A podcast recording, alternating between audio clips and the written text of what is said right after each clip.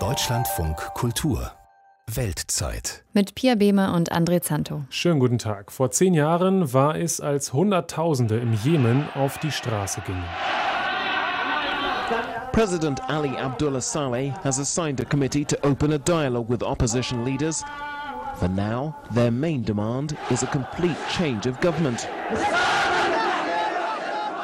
Langzeitherrscher Saleh sollte gehen, wie hier in diesem Euronews-Bericht zu hören. Erstmals für viele Menschen im Jemen zeigte sich die Bevölkerung in diesem Moment vereint. Der 11. Februar, also in wenigen Tagen, gilt heute als Revolutionstag und ruft immer noch große Emotionen hervor. Uh, ich habe an dem Tag geweint. Mir sind die Tränen gekommen, weil wir lange darauf gewartet hatten, dass die Menschen auf die Straße gehen und Nein zur Korruption sagen. Ich habe damals meinen Freunden im Ausland geschrieben. Wir waren sehr glücklich an diesem Tag. Es war ein euphorischer Moment, weil viele verschiedene Menschen zusammen auf der Straße waren. Selbst diejenigen, die sich vorher nicht mit den Geschehnissen auseinandergesetzt haben. An diesem Tag waren sie auf der Straße und haben gegen den Diktator und gegen Korruption protestiert. So einen Moment kann man nicht vergessen.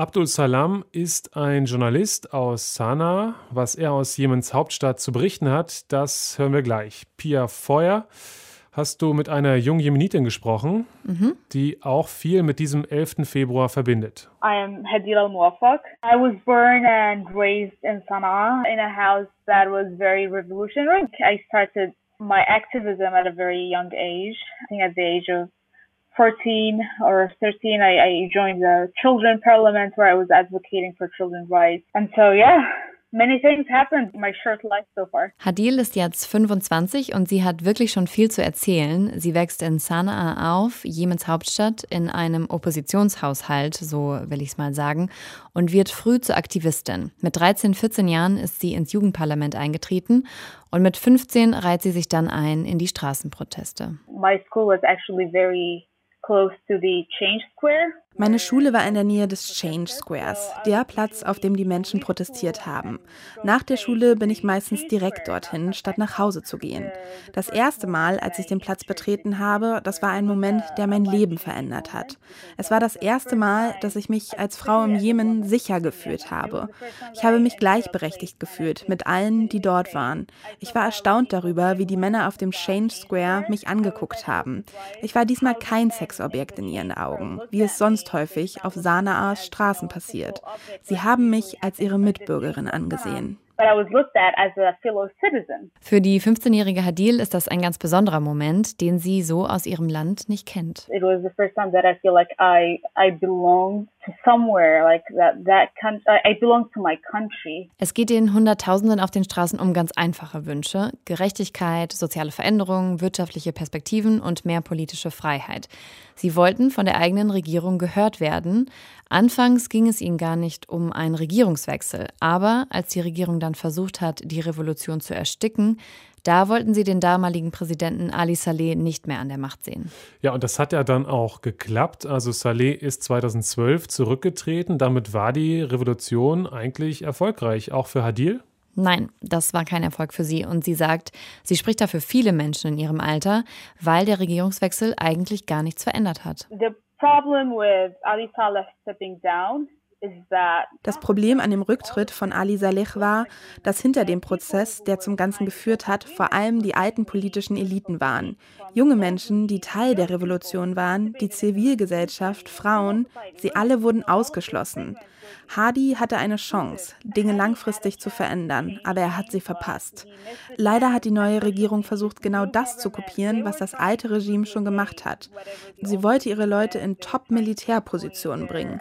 Nichts hat sich wirklich verändert. Und was bedeutet der Krieg jetzt für die jüngere Generation im Jemen, also für Hadils Generation? Ja, Hadil steht in Kontakt mit Freundinnen und Bekannten zu Hause. Und ein Wort, das in unserem Gespräch immer wieder gefallen ist, ist Enttäuschung. Vor allem junge Menschen sind enttäuscht und das sind viele. Knapp die Hälfte der Jemenitinnen sind unter 15. und die sehen keine Perspektiven. Sie sehen ihr Land täglich mehr ins Chaos rutschen und sie können nichts dagegen tun. Sie haben keine wirtschaftlichen Chancen. Sie sehen zu, wie ihre Zukunft ins Nichts verschwindet. Sie leben jeden Tag ohne Ziel und deswegen sind sie frustriert. Sie glauben nicht, dass es bald Veränderung geben wird. Manche bereuen, dass sie protestiert haben. Andere halten noch an der Hoffnung fest, dass Chaos nach einer Revolution erstmal normal ist und dass Veränderung noch kommen wird. Aber sie sind frustriert und enttäuscht, weil sie nichts zu sagen haben bei dem, was gerade in ihrem Land passiert.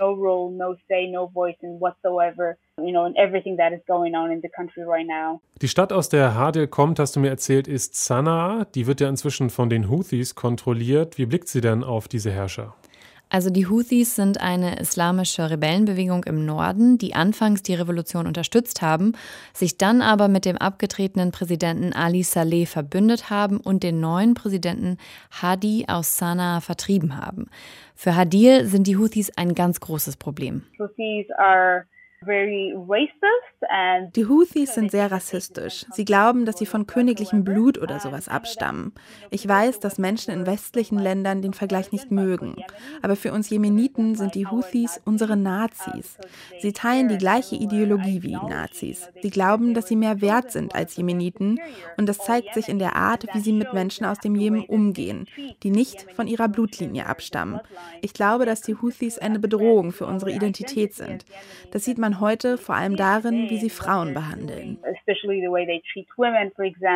Für Hadil ist das wirklich ein Herzensthema. Sie engagiert sich sehr für Frauen- und Kinderrechte und was das betrifft, macht sie sich große Sorgen, weil die Houthis in letzter Zeit Gesetze eingeführt haben, die Gleichberechtigung unmöglich machen.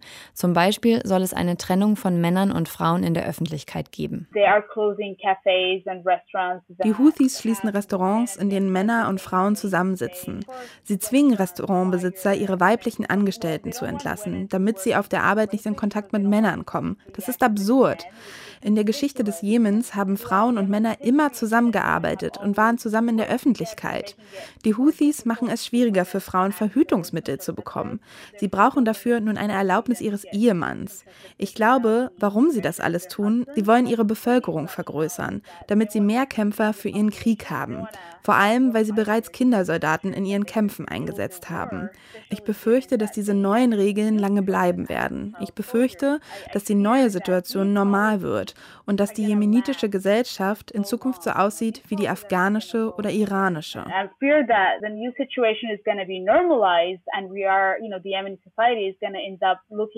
Afghanistan or. Zum Beispiel wurde vor wenigen Wochen ein Restaurant geschlossen, weil es Regenbogen hieß und über die sozialen Medien das Gerücht verbreitet wurde, dass es ein Ort für die LGBTQ-Community sei. Was nicht stimmte, sagt Hadil. Und wie geht's Hadil eigentlich selber im Umgang mit den Houthis in Sanaa?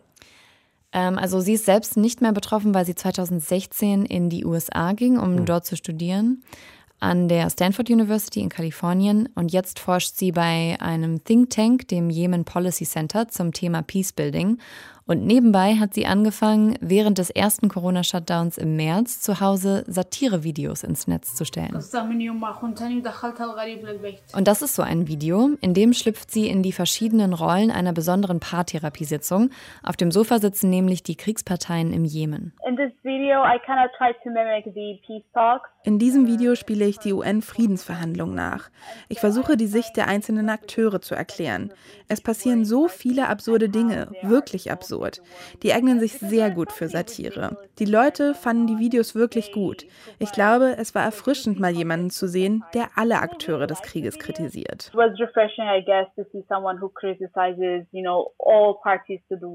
Und wer mal in diese kritischen Satirevideos von Hadil Al-Muwafaq reinschauen möchte, findet den Link bei uns auf deutschlandfunkkultur.de. Ich habe es gemacht. Es lohnt sich, vor allen Dingen, wenn man die englischen Untertitel einschaltet, dann versteht man auch etwas, wenn man nicht Arabisch spricht. Ja. Und es ist, wie Hadil gesagt hat, es sind viele Akteure an diesem Konflikt beteiligt, auch Deutschland zum Beispiel, indirekt durch Waffenlieferungen an Saudi-Arabien. Auch die USA gehören dazu, die waren ja bisher in der von Saudi-Arabien geführten Militärallianz dabei. Ja, und das soll sich jetzt ändern. Mit der neuen US-Regierung scheint jetzt seit langem wieder Bewegung in den Konflikt zu kommen. Unter anderem sollen Waffenverkäufe nach Saudi-Arabien ausgesetzt werden, was ein Bruch ist mit der Trump-Administration. Die hatte kurz vor dem Auszug aus dem Weißen Haus noch eine wichtige Festlegung getroffen, erzählt uns Carsten Kühntop. US-Außenminister Mike Pompeo hatte nur noch Stunden in seinem Amt. Da legte er der beiden Regierung ein Ei ins Nest. Pompeo stempelte die Houthi-Rebellen im Jemen offiziell zu einer Terrororganisation. Die Vereinten Nationen protestierten, denn wenn die Houthis auf der US-Terrorliste stehen, ist es noch schwieriger als bisher, die notleidenden Menschen im Jemen zu versorgen. Kürzlich kündigte nun Anthony Blinken, der neue US-Außenminister, an, Pompeos Beschluss wieder aufzuheben. Die Hilfslieferungen kommen, aber es reicht nicht, seit langem schon nicht. Nasser al-Saadi floh mit seiner Familie aus der umkämpften Hafenstadt Hodeida nach Sanaa. Früher haben wir jeden Monat Unterstützung bekommen, jetzt nur noch alle zwei Monate. Wir bitten darum, es wieder umzustellen, damit wir unsere Familien, unsere Kinder Kinder ernähren können. Wir haben kein Einkommen, nichts. Wir bitten mehr zu erhalten und wir brauchen auch Ausrüstung und Werkzeug für zu Hause. Bereits vor Kriegsbeginn 2015 war der Jemen das ärmste Land der arabischen Halbinsel. Jetzt steckt er in der schlimmsten humanitären Krise der Welt. Etwa 80 Prozent der Menschen brauchen Unterstützung. Millionen Jemeniten hungern. Das Coronavirus wütet. Das Gesundheitswesen kommt schon lange nicht mehr hinterher. Der Konflikt im Land ist vielschichtig. Einzelne Wurzeln reichen Jahrzehnte zurück. Gleichzeitig ist er ein Produkt des sogenannten arabischen Frühlings, des Versuchs der Jemeniten, nach dem Sturz ihres Langzeitherrschers 2012 Freiheit und Demokratie zu erreichen. 2014 überrannten die Houthis weite Teile des Landes und verjagten die international anerkannte Regierung des Landes. Im Jahr darauf begann eine Militärkoalition unter saudischer Führung mit Luftangriffen auf die Houthis. Bislang kostete der Krieg mehr als 100.000 Menschen das Leben. Beide Seiten kämpfen ohne jede Rücksicht auf die Zivilbevölkerung. Da, wo die Houthis das Sagen haben, gehen sie häufig brutal gegen Kritiker aller Art vor. Ihr Regime ist autoritär. Präsident Biden kündigte nun eine Wende in der Jemenpolitik seines Landes an. Bislang hatten die USA den Saudis geholfen. This war has to end. Dieser Krieg muss enden. Und um unsere diesbezügliche Verpflichtung zu unterstreichen, beenden wir jede amerikanische Unterstützung für offensive Operationen im Krieg im Jemen, relevante Waffenverkäufe eingeschlossen. Doch das bedeutet längst nicht, dass die saudische Luftwaffe plötzlich am Boden bleiben müsste. Zudem scheiterte vor Monaten der bisher letzte Versuch zu einer Waffenruhe zu kommen nicht an den Saudis, sondern am kategorischen Nein der Houthis. Einige Aktivisten von 2011 schütteln heute den Kopf über die Entwicklung ihres Landes, so Ahmed Abduhizam Mohammed, der in der Stadt Thais lebt, im Regierungsgebiet. Am Anfang wussten wir nicht, dass der Aufstand dazu führen würde. Aber für jede Revolution gibt es Opfer. Manchmal kostet die Freiheit etwas mehr. Aber der Preis einer Unterwerfung unter ein tyrannisches Regime wäre noch höher. Längst wirkt der Konflikt wie eingefroren, es herrscht ein Patt. Weder schaffen es die Saudis, die Houthis zu schlagen, noch können die Aufständischen hoffen, weitere wesentliche Geländegewinne zu machen. Die Regierung versöhnte sich kürzlich mit den Separatisten im Süden, doch gegen die Houthis geholfen hat ihr auch das bisher nicht. International ist die Regierung allgemein anerkannt, bei den meisten Jemeniten aber gewiss nicht mehr. Umgekehrt können auch die Houthis wohl kaum noch behaupten, vom breiten Volkswillen getragen zu werden. Was die Vermittlungsbemühungen der UN-Diplomaten seit Jahren erschwert, der Jemen-Konflikt ist zu einem Stellvertreterkrieg geworden. Auf Seiten der Houthis mischt der Iran mit. Damit findet das erbitterte Tauziehen zwischen den beiden Regionalmächten Iran und Saudi-Arabien auch auf jemenitischem Boden statt. Carsten Kühntop ist unser Korrespondent für die arabische Welt in Kairo und für ihn und andere ausländische Journalistinnen ist es fast unmöglich, in den Jemen zu reisen, da das Land quasi abgeriegelt ist. Was geht, ist aber telefonieren. Wir haben in Sanaa angerufen und Abdul Salam al-Rubeidi erreicht. Sanaa ist weit entfernt von den Fronten des Krieges. Um einen Überblick über den Konflikt im Jemen zu geben, der Krieg ist nicht überall im Land. Es gibt einige Orte, an denen gekämpft wird, zum Beispiel Hudaida im Westen und Marib in der Mitte des Landes. Das Leben hier in Sanaa läuft normal. Manchmal gibt es Bombenangriffe von der Allianz der Golfstaaten. Das letzte Mal, als sie Gegenden um Sanaa herum bombardiert haben, war vor etwa einem Monat. Hier gibt es vor allem wirtschaftliche Probleme. Zum Beispiel, wenn man durch Sanaa läuft, sieht man lange Autoschlangen, die vor Tankstellen warten, weil es nur wenig Treibstoff gibt. Das ist zurzeit ein Problem. Und es gibt viele Menschen, die arm sind, weil es nicht mehr so viele Jobs wie vor dem Krieg gibt. Viele junge Menschen sind arbeitslos. And now you see that many young people are unemployed. Abdul Salam ist Kulturjournalist, hat er uns erzählt und arbeitet an einer Uni in Sanaa. Er kann sich noch gut über Wasser halten, im Gegensatz zu anderen, die er auf dem Weg zur Arbeit sieht. I can see in the morning when I go uh, with my car, uh, for example, to the university or to the store of my um, of my brother. Wenn ich morgens mit dem Auto zur Universität oder zu dem Laden meines Bruders fahre, sehe ich Menschen, die aus dem Müll essen und viele, die auf der Straße betteln. Wir haben jetzt eine Zweiklassengesellschaft. Die Reichen werden reicher und die Armen, die Mehrheit des Landes, werden ärmer. Vor 20 Jahren hatten wir eine Mittelschicht. Jetzt wird die Schere zwischen Reich und Arm immer größer. Uh, uh, Sanaa, die Hauptstadt des Jemen, liegt im Norden des Landes und dort regieren seit 2015 die Houthi-Rebellen. Und seitdem hat sich viel verändert. We are under the control of the Houthis and um, we do not have the freedom as before. Wir leben unter der Kontrolle der Houthis und haben nicht die Freiheiten wie zuvor. Es gibt keine Redefreiheit, keine Meinungsfreiheit in den Medien. Jemen war nach der Vereinigung 1990 auf eine gewisse Art und Weise offen. Wir hatten eine Parteienpluralität. Es gab sozialistische Parteien, islamische, nationalistische. Aber nun haben wir nur noch eine Stimme. Und viele der Intellektuellen, der Journalisten hier in Sanaa können sich nicht mehr äußern. Du musst neutral sein und nicht über Politik sprechen. It is difficult to speak. You have to be neutral and not to speak about politics. Abdul Salam selbst ist ja Kulturjournalist, wie er uns erzählt hat. Da meinte er, es ist noch einigermaßen okay für ihn, aber für andere ist es schon richtig gefährlich geworden, wenn man sich kritisch äußert über die Houthis. Ja, und auch für deine Familie. Du musst vielleicht ins Gefängnis. Einige Leute, die ich kenne, sind nun für fünf Jahre im Gefängnis oder für sechs Jahre. Zum Beispiel, wenn sie sagen, du respektierst das Land nicht. Die Menschen hier sind auch polarisiert. Die einen unterstützen die Houthis, die anderen die Regierung. Wobei der Jemen jetzt sogar in drei Gebiete unterteilt ist. Im Norden sind die Houthis. Ganz im Süden ist die Separatistenbewegung Southern Movement. Und zwischen Aden und der Mitte Jemens ist die international anerkannte Regierung. Und diese Dreiteilung macht das Leben der Menschen so schwierig. Alleine, wenn man mal vom Süden in den Norden will. Uh, Keine Bewegungsfreiheit im eigenen Land. Dazu die Armut, der Hunger, der Krieg, die humanitäre Krise. So zieht Abdul Salam eine kritische Bilanz der vergangenen zehn Jahre.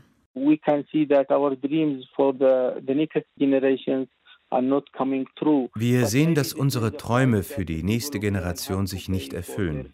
Aber vielleicht ist das der Preis, den die Menschen des Jemen bezahlen müssen für ihren Frieden und für künftige Generationen. Wir erinnern uns noch, wie die Menschen nach draußen gegangen sind, auf die Straßen und demonstriert haben. Diese Erinnerungen, wir haben sie noch. So we uh, still have these memories. Keine Bewegungsfreiheit im eigenen Land. Dazu die Armut, der Hunger, der Krieg, die humanitäre Krise. So zieht Abdul Salam eine kritische Bilanz der vergangenen zehn Jahre. Soweit die Weltzeit heute zum Jemen. Wir, das sind Pia Behme und André Zante, wollen uns bei Ihnen fürs Zuhören bedanken und verabschieden uns mit einer deutsch-jemenitischen Familie, die in Mecklenburg-Vorpommern lebt. Der Vater, Samir, arbeitet als Arzt in einem Krankenhaus. Er stammt aus der Nähe von Aden hat zwei Kinder und zusammen blicken sie auf die Lage im Jemen.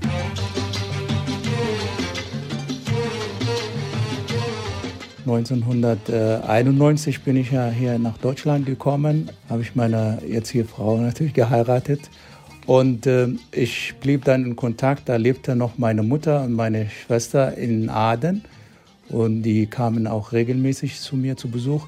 Ich war auch mit meinen Kindern einmal oder mehrere Male in Aden. Ich würde sehr gern mal wieder in den Jemen reisen. Ich kann mich noch erinnern, das letzte Mal, als ich im Jemen war, das war 2008. Ich war damals elf Jahre alt. Wurde ich mit sehr viel Herzlichkeit begrüßt, auch von Familienangehörigen, die ich bis dahin eigentlich gar nicht kannte oder an die ich mich kaum erinnern konnte.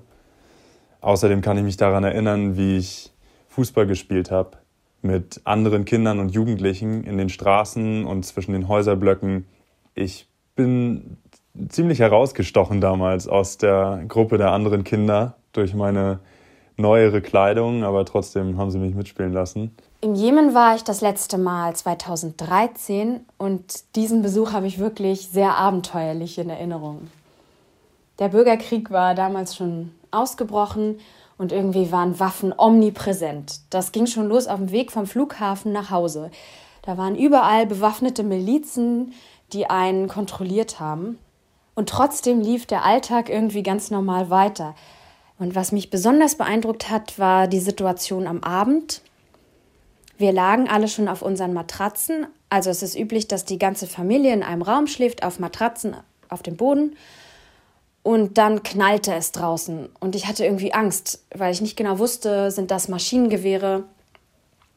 Aber für die anderen war das total normal. Und meine Oma konnte sogar am Klang des Knalls unterscheiden, ob es jetzt Feuerwerkskörper sind, weil jemand eine Hochzeit feiert, oder ob es sich um Maschinengewehre handelt, weil sich jemand streitet um ein Stück Land oder warum auch immer.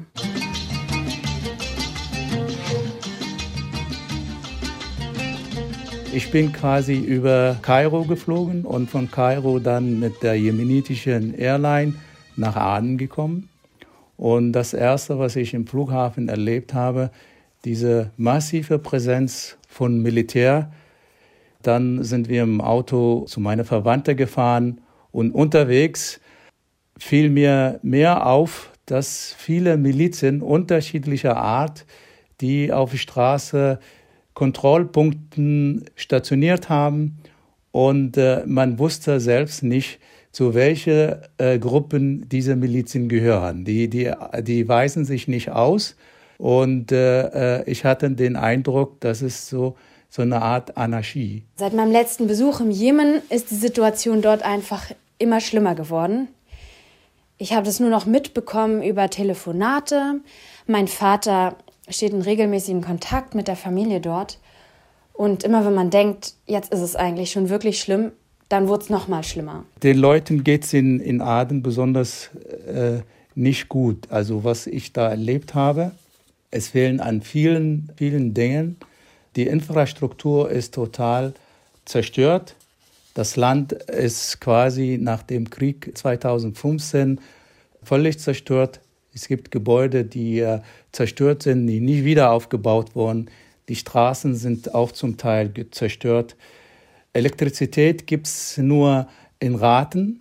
Die Leute kriegen auch im Sommer, wo es wirklich heiß ist, kriegen die Leute rationiert Elektrizität zwei Stunden pro Tag oder vier Stunden pro Tag, je nachdem. Müllabfuhr existiert gar nicht. Die Straßen sind so schmutzig, überall liegt Müll. Also ich kann nur sagen, die Menschen dort möchten einfach weiterleben, meine Cousins und Cousinen möchten zur Schule gehen, aber erst waren die Schulen geschlossen, weil Krieg ist und jetzt sind die Schulen geschlossen, weil Corona ist. Die Situation wird einfach immer schlimmer. Ich bin eigentlich in einem Dorf in der Nähe von Aden geboren, 1962. Und äh, dann bin ich in Aden äh, aufgewachsen. Damals äh, war natürlich Jemen auch aufgeteilt, so wie in Deutschland, in zwei Teile, Süd- und Nordjemen.